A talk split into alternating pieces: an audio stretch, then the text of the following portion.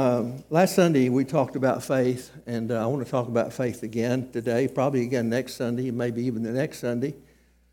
Uh, last Sunday we kind of I, I defined the word shave, uh, shaved. Here I go again. I knew that would stump me if I did that. Uh, with the word trust, what God wants us to do is trust Him to be who He says He is and to do what He says He will do. I was listening to a preacher last week that I respect a great deal, and I've learned a great deal from him, but he defined uh, faith as risk. He said, anytime you, you know, there's faith, there's risk. And thank you, sir. Appreciate it. Uh, well, you know, I don't know that I totally agree with that. Because if you're putting faith in the promises of God, there's no risk involved there. God is going to be faithful to his word. And that's how we are to live our lives, the Bible says, by faith. The Bible says the just shall live by faith. And the word just there, of course, means justified. Those who have been justified are to live by faith. And that was Paul's personal testimony. He said, I live, yet not I, but Christ lives in me. In the life which I now live, I live by the faith of the Son of God who loved me and gave himself for me.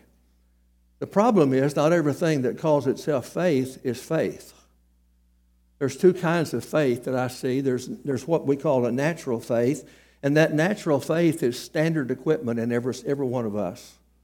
Now, the Bible has said that God has given to everyone a measure of faith. Well, natural faith is something that we practice every single day. When you came in this morning, you sat down in that chair without looking to see if the chair would hold you, right? Well, a few weeks ago, when I was in Italy, I sat down in the chair that didn't hold me. I didn't examine it. It was a really nice restaurant. It was a restaurant inside the hotel. The hotel was very nice. But I noticed when I sat down in it, it kind of gave just a little bit. I thought, nah, no, no problem. Well, when you get through eating, you kind of want to scoot your chair back a little bit. You know, talk to the people around. When I scooted my chair back, I hit the wall behind me. And I mean, I hit it hard. Uh, those legs just, just did. They just buckled, just like this. And down I went. So examine the chair next tape before you sit down in, okay? Uh, but we all practice faith. I've heard many people say to me, Well, I'm not a man of faith. Yes, you are. Have you ever flown in an airplane? Did you examine the airplane first? Did you talk to the pilot to see whether or not he was sober? You know, here lately I've seen situations on TV where the pilot was drunk. Have you ever been to a drugstore? Have you ever been to a doctor? The doctor gives you a prescription you can't read, and you take it to a pharmacist you don't know, and he gives you something to take, and you take it. And you say you don't live by faith. We all live by faith. But natural faith is not biblical faith. Uh, you don't commit yourself to Christ the same way you commit yourself to a chair. And biblical faith is not taking natural faith and putting it in a spiritual object. They operate similarly. Natural faith operates similarly to biblical faith, the same way an AM radio operates to a FM radio. You can turn on your AM radio and you can get an AM station, but you can't turn on your AM radio and get an FM station. And you can't turn on an FM station, get an AM station. You can't turn on natural faith and reach God with just natural faith. In fact, the Bible says natural, uh, natural man, that is, unsay, unjustified man. The Bible says that natural man receiveth not the things of the Spirit of God. In fact, it says they're foolishness to him, and he can't understand them. So, uh, biblical faith or faith based faith is always in a revelation of God. God reveals himself to us. Well, how does he do that? Listen to Romans chapter 10 verse 17. It says, faith cometh by hearing, and hearing by the word of God. Or if you read the New American Standard, or faith cometh by hearing, and hearing of the word of Christ. Now notice it says faith cometh. Faith is not inherent to us. It doesn't originate with us. And uh, it's imparted to us by God, and we can't work it up. It's not convincing ourselves that something is that we're not sure about is true. That's what some people think faith is. Well, I'm not sure about it, so I guess I'll have to take it by faith. You know, Biblical faith is always a revelation from God to us. An example of that would be when Jesus asked Peter, Peter, who, what's the word on the street? Who are people saying that I am? And so he told him. He said, Well, the more important question is, who do you say that I am? And Peter said, I believe thou art the Christ, the Son of the living God who's come into the world. And Jesus said, Blessed are you, Simon Barjona, for flesh and blood has not revealed this to you, but my Father which is in heaven. In other words, it's a divine revelation that comes from God. And Jesus said, not upon Peter, Peter himself, I, I don't believe that, but upon Peter's faith, that kind of faith, Jesus said, I will build my church. Listen to what Peter, Peter later said in 2 Peter chapter 1 and verse 1, he said this. He said he was a bondservant and an apostle of Christ to those, now listen carefully, to those who have received a faith. To those who have received a faith the same kind as ours. Notice that we receive that faith from God. We don't muster it up. We don't build it. It comes as a, as a gift from Him. Faith is a gift from God. In fact, saving faith is especially a gift from God, isn't it? Paul said in uh, 2 Corinthians, For by grace have you been saved. And that's a perfect verb right there. What does a perfect verb mean? That means something happened at a point of time that has a continuous action until today. For by grace have you been saved through what? Through faith. That not of yourself, it is a what? It is a gift of God, not of works, lest any man should trust uh, in himself. Now, listen to Philippians 1 and verse 29. For to, for to you it has been granted, okay, us, to you, he's talking about us, anybody, to you it has been granted for Christ's sake not only to believe, not only to believe, the ability that you have to believe was granted to you by God. Not only to believe, but to suffer for his sake. So our faith is dependent upon an impartation from God. He has to give us that faith. Uh, listen to John 8 in verse 47. He said, You don't hear, he, he's talking to these people. He said, You don't hear what I'm saying because you're not of him. You don't hear what he's saying because you're not of him. In other words, we don't hear God with simply a natural faith that we have. Why so? That way, all of salvation, all of salvation, the glory goes to God and not us. It says that we are saved with a faith that is given to us. I heard a man say on TV the other day who was belittling security of the believer. And here's what he said He said, I, I will stay saved as long as I stay in the faith. Let me tell you something. If it wasn't for God, you wouldn't stay in that faith for five seconds. That faith that, that you have was given to you by God. And so, uh, again, the scripture says, for what reason? That, that not anybody could glory in themselves, but only in the finished works of the Lord Jesus Christ. Um, I like to illustrate it like this. When my children, let's say, were, were preteens, they, they didn't work, they didn't have income. Sometimes they'd come to me and say, Dad, I need some money to buy Christmas presents for you and mom. Okay. So I'd give them the money they needed to buy Christmas presents. And then when I opened that Christmas present on Sunday morning, I was so, you know, I just, oh, thank you. Man, I just thought I've always wanted right here, you know, a cigar cutter. No, no, no, not kidding. I don't, I don't smoke cigars. I don't smoke cigarettes for that matter. But, but I, would, I would be so pleased and so blessed and so thankful that they got me something. But they got me something with money that I'd given them. Salvation is that way. We are thankful and we're blessed for the salvation, but the salvation we have was given to us by God. We cannot earn it, we cannot deserve it. So that no flesh will glory, no flesh can glory in, in, in itself. So uh, that word for all of that is called caritas, grace. God's unmerited favor to us. He's given that to us. And again, it's not natural faith. We don't approach God with natural faith. We approach God with His faith that He's given us. So the question is how then does God impart to us faith? Well, there's a couple of ways. Let me, let me turn to one. People have always asked me this question well, Barry, what about those people that live in some remote tribe over in Africa somewhere and they've never heard the gospel? How in the world are they going to get saved? Is God going to hold them accountable? Well, listen to Romans chapter 1, beginning in verse 19. Because that which is known about God is evident within them, within them, for God made it evident to them.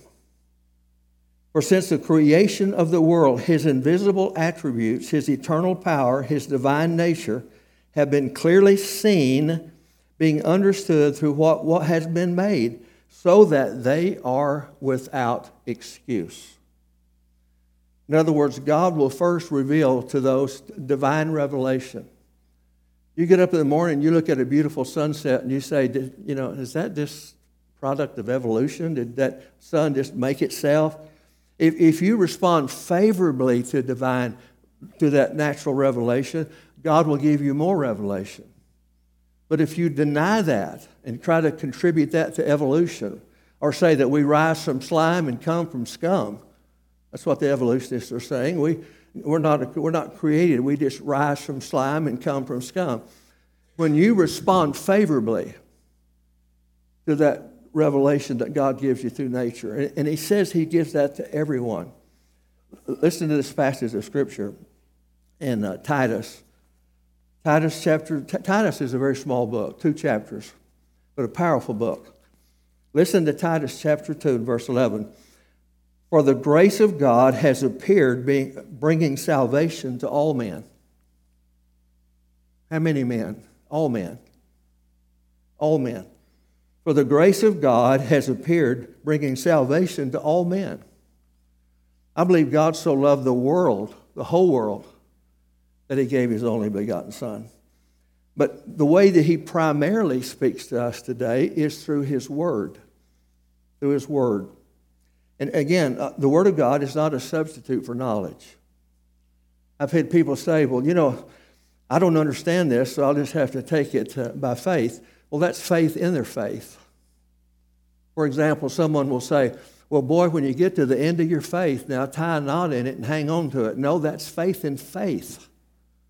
And that's not faith in God. Biblical faith is always a response to divine revelation from God. Again, listen to Hebrews chapter 11 and verse 1. Now faith is the assurance of things hoped for and the conviction of things not seen. I like the Amplified Bible. Amplified Bible says it's the title deed. I'll never forget the day that I got the title for my house. Finally made that last payment, and I got the title deed, and now I can say, I own this home. It cannot be taken away from me. God gives me salvation, and it cannot be taken away from me. But listen to what it says. It says, Now faith is the assurance of things hoped for. Now, that word hope speaks of an uncertainty, doesn't it?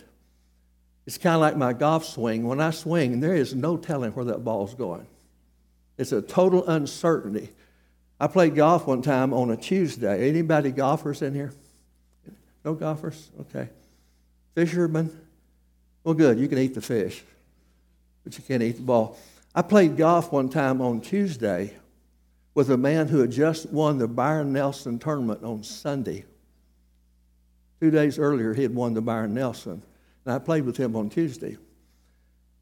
And he would kind of give a little exhibition for us. He'd, he'd lay down three balls and he'd say, Now I'm going to draw this one. And, I, and this next one I'm going to hit straight. This next one I'm going to fade. I said, Mark, I can hit all three of those shots. I never know when, but I can hit all three of those shots. But it speaks of un- hope, speaks of uncertainty. Listen to me, that's not the way the Bible uses the word hope. And these three remain faith, hope, and love. Listen to what the Bible says about Jesus. It says he is our, our sure and steadfast hope. The Bible says Jesus is what? He is our hope of glory. So, what are we hoping for? We say what faith is the substance of things hoped for. The things that we're hoping for, if it's true faith, is the things that God has promised to us. The only thing uncertain about the things that God has promised to us is when they will come. God says, I will do that for you, but He doesn't always say when exactly it will come. And if He has not promised it, we can't expect to receive it by faith. Okay? You see, faith doesn't create, it appropriates. I've, seen, I've heard a lot of people say, Well, I just had faith in God, He was going to give me this. Well, did God promise you that?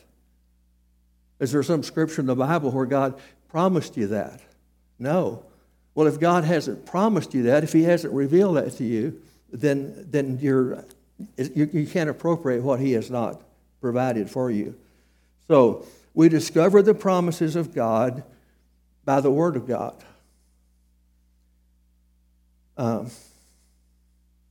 so people who are, I hate to use the word ignorant, but people who are uninformed, uh, by the way, you know what the word ag- uh, agnostic means? Ignorant. So when a person tells you he's an agnostic, he's saying, I'm ignorant of the scripture. I don't have enough information to make a decision, basically, is, I'll put it in a kinder, a little bit kinder way. But uh, here's the sad thing. There are people that come to church on Sunday morning, they bring their Bible, they open it when the preacher says, Open your Bible, they open it during Sunday school, they take it home and put it down, and they do not open it again until the next Sunday. That's true. They wonder why they don't have any faith. Faith cometh by hearing, and hearing by the Word of God. So the more knowledge we have of the Word, the greater our faith, because we have more knowledge, more knowledge of the promise of God. I've had people over the years come to me and say, Well, Barry, pray for me that I'll have more faith. Okay, but while I'm praying, you be reading. Okay? You be reading. Because faith comes by hearing. You go to church and you hear and you listen. So, the, the more knowledge we have of God and God's ways, the greater our faith is going to be. The less knowledge that we have of God and God's ways, then the less faith we're going to be able to, to have. Let me cite an example with his disciples. You remember when Jesus fed the 5,000, and it was really more than 5,000. The Bible says he fed 5,000 men. Doesn't say anything about women and children. There, there could have been 15,000. But when Jesus fed them, and he told his 12 disciples, he said, Gather up the, the remains, that nothing be wasted. And they gathered up 12 baskets, one for each disciple. He told them to get on a boat and go. I'm not sure where, I can remember exactly where he told them to go. So here they are. They've got their basket of, of remains, of leftover food. And then, not too much longer after that, they find themselves in another boat going to another place. And then when they get to that place, they're all upset because they forgot to bring bread. And Jesus said to them, You men of little faith, don't you remember the 5,000? Don't you remember what happened there? He was simply saying to them, Don't you realize that I, you can trust me to provide? I will provide. You don't have to worry about things like that. But yet there's some people that God will give them a miracle that just absolutely blows their socks off. Then a year or two later, they're wondering, well, is God still, I mean, does he understand now the predicament I'm in? Yes. Yes, he does. So the more we know about God, the more of his word that we receive. Uh, uh, again, faith is dependent upon knowing something factual about God. It's not a response to the unknown, it's a response to the known. So, however, real faith requires more. I'm going to let you out early today, by the way. Uh, real faith requires more than just knowledge. Now, if, if, if you just had knowledge without, and that was it, well, the Pharisees heard the same sermons that Jesus preached. Why weren't they converted? It takes more than knowledge. So here's the thing we, we, can have, we cannot have real faith without knowledge. But you can have knowledge and not have real faith. And let's, let's go back to Romans chapter 10, verse 17, and I'll show you why that's true. Faith cometh by hearing, and hearing by the word of Christ. Okay? Now, there's two words commonly used in the New Testament for the word word. The first word is the word logos. It simply means the word itself without any explanation. For example, in John chapter 1, en arche, en ho logos in the Greek says, In the beginning was the Word, logos. And the Word was with God, and the Word was God. And it goes on to say, And the Word became flesh and dwelt among us. We beheld the glory as of the only begotten of the Father, full of grace and truth. That word is the word logos.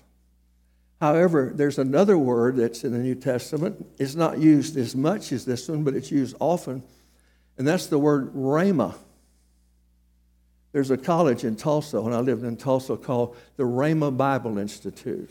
They were using, they were piggybacking off of this word, rhema. And that word rhema means the meaning of the word or a word from the word. Now, what does that mean? Sometimes you might be reading a passage in Isaiah that was written thousands of years ago. And all at once, as you're reading that, that by his stripes I am healed.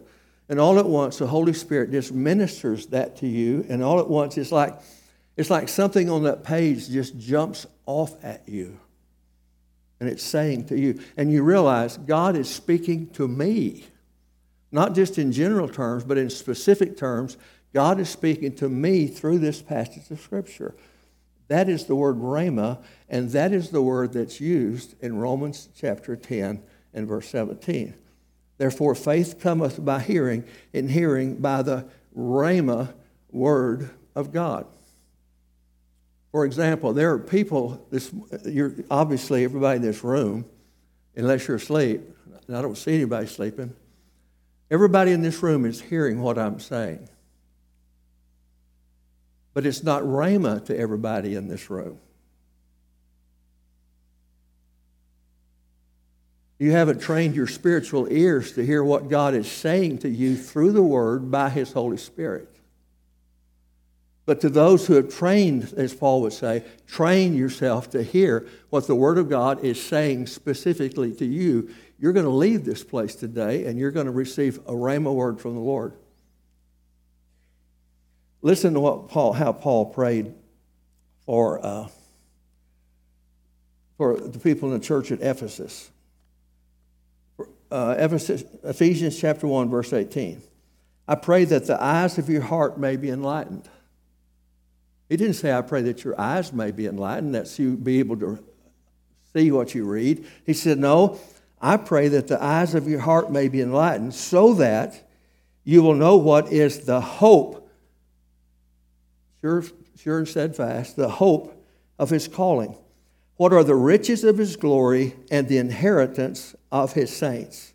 And what is the surpassing greatness of his power toward us who believe? These are in accordance to the working and the strength of his might. And look again what he's saying. He's praying that God will open their eyes, uh, that God will open the eyes of their heart that they may be enlightened, so that they will know what is the hope of his calling.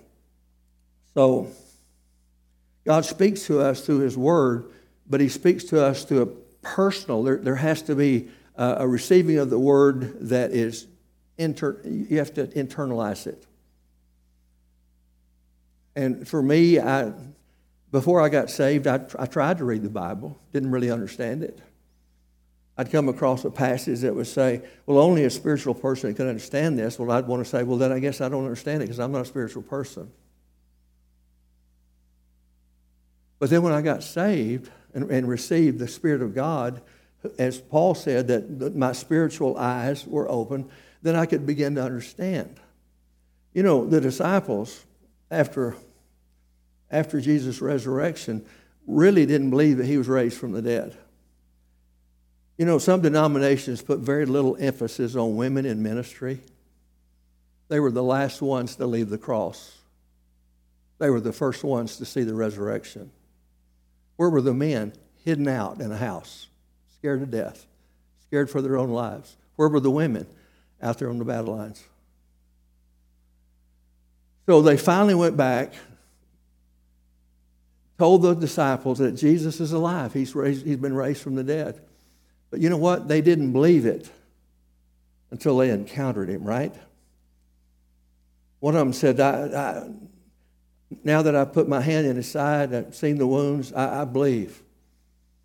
On the, whenever the woman at the well, whenever she went and told the people what Jesus had did, and then they came and experienced Jesus for themselves. Now, now they say, We believe not just because you told us, but because we've experienced him for ourselves. That's what God wants us to do.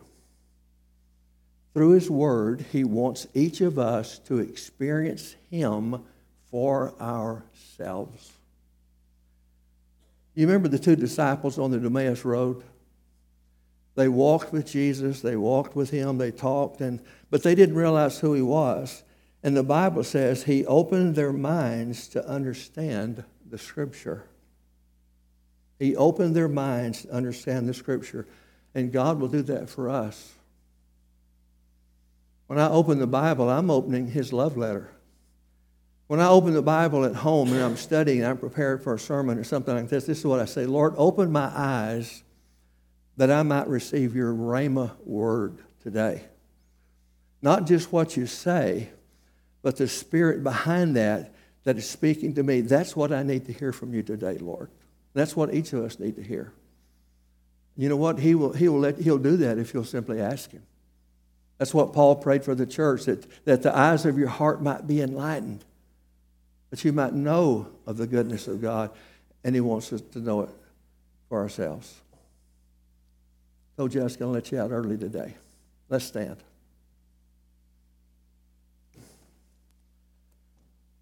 In a moment, when the service is over, we're going to sing a song of worship, and then Brandon and I are going to be right over here. If you're, if you're here today and you need prayer, uh, or you have a question maybe about salvation, there was a lady in the service a couple of weeks ago, sat right back there somewhere. And when I prayed the prayer, uh, uh, the sinner's prayer, she prayed that prayer with me. And when she got in the car with her friends, the first thing that she said to them, and she's probably a woman, uh, not, not even middle aged, young woman, she said, When the preacher prayed the prayer a while ago, I prayed that prayer with him. And now she said, All she wants to do is know more about Jesus. If you're here today and you want to know more about Jesus, that's why Brandon and I will be standing right over here. Maybe you've never trusted Christ as your Savior. But today, in hearing the Word, God's Rhema Word spoke to you today. It pulled down some strongholds in your life today and in your thinking. And you say, you know, I, I really would like to know more about Jesus. I, I really would like to know what I have to do to receive him as my personal Savior this morning. And we'll be there for you. Or maybe you just need prayer. Maybe you're sick. What does the Bible say? Any sick among you? Go to your church. Have one of you guys pray for you. Anoint you with oil. The prayer, the prayer of faith will heal the sick. That's a rhema word to somebody this morning. That's a rhema word to somebody. The prayer of faith will heal the sick.